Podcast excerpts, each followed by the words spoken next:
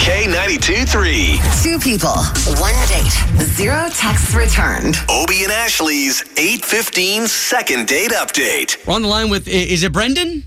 Yeah, it's Brendan. Brendan, if you don't mind, catch us up to speed on your date story.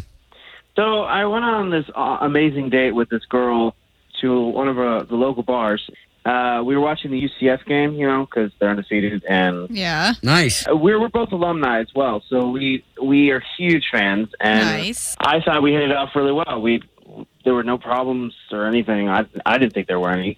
And at the end of the night, I basically kissed her goodbye, and then I basically days later, I've been trying to get a hold of her, and she won't answer. She won't pick up her calls or answer my texts or anything. So I'm not sure what happened. Tell us how it ended. How did the date end? Did you think that you'd be hearing from her? Yeah, I did. I mean, she's pretty adventurous. She she seemed she was it's like she was on board to do anything, and I thought that was really sexy. Wow. Okay. Well, all we can do here is try to get Alyssa on the line and get you guys talking again, okay? Okay. We are not miracle workers by far. Hang on and don't jump in until we uh we talk to her. Okay.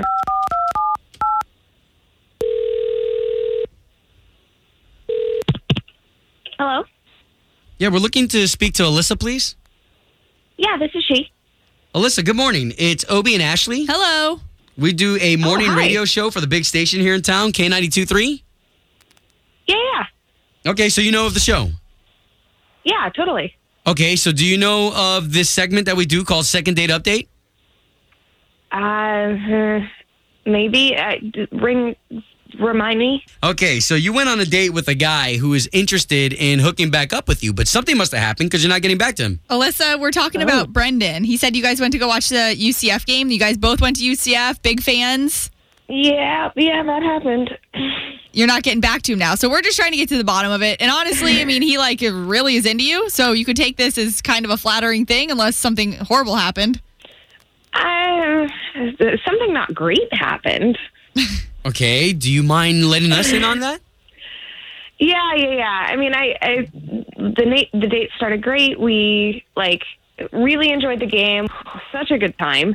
Um, and then they had those, you know, those mugs that they have beer in, like expensive mugs that some bars have. Yeah. Oh, yeah, yeah. I, I order Okay. those sometimes, like the 40 ounce. Yeah, like those big old things. Um, so he had one of those, and it was all decorated for UCF in the spirit of being an undefeated team. Great. So the night ends, and he's like, "Hey, hey, can you sneak this into your purse?" And I thought he was joking. I was like, "Oh yeah, haha! Like that'd be a really fun thing to have because it would, but like it's not ours." And then he literally like stuffs it into my purse and is What are you like, talking about, the mug? "Shove, like, Right? yeah, the mug itself. Like he finished the beer and put the mug in my purse. And, and I had been like, what, what, what? Like, what is happening? And then, like, before we know it, we're out in the parking lot, and I have stolen this mug, and I've like inadvertently become this guy's accomplice, and like that is not something I signed up for. Oh God.